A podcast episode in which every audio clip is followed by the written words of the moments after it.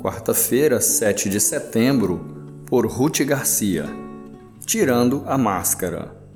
Se afirmarmos que estamos sem pecado, enganamos-nos a nós mesmos e a verdade não está em nós. 1 João 1, verso 8.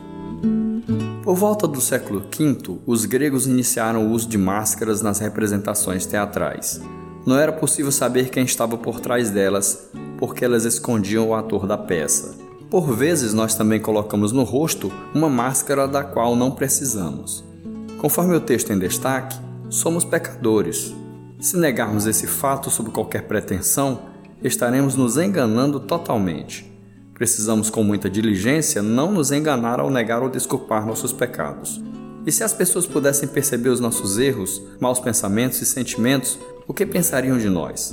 É justamente por causa desse pensamento que somos tentados a usar a máscara da perfeição e a máscara da hipocrisia. Em 1 João 1,9, o apóstolo instrui o crente no caminho para o perdão contínuo dos seus pecados. Se confessarmos os nossos pecados, a confissão e o reconhecimento do pecado levam o crente ao perdão e purificação, pois ele, Jesus, é fiel e justo para nos perdoar os pecados e nos purificar de toda injustiça. A vida cristã vitoriosa é uma vida de pecados confessados. Se decidirmos ser autênticos, reconheceremos nossas falhas e valorizaremos mais a opinião de Deus do que a dos outros. Quando reconhecemos que não somos perfeitos, podemos então tirar a máscara e jogá-la fora.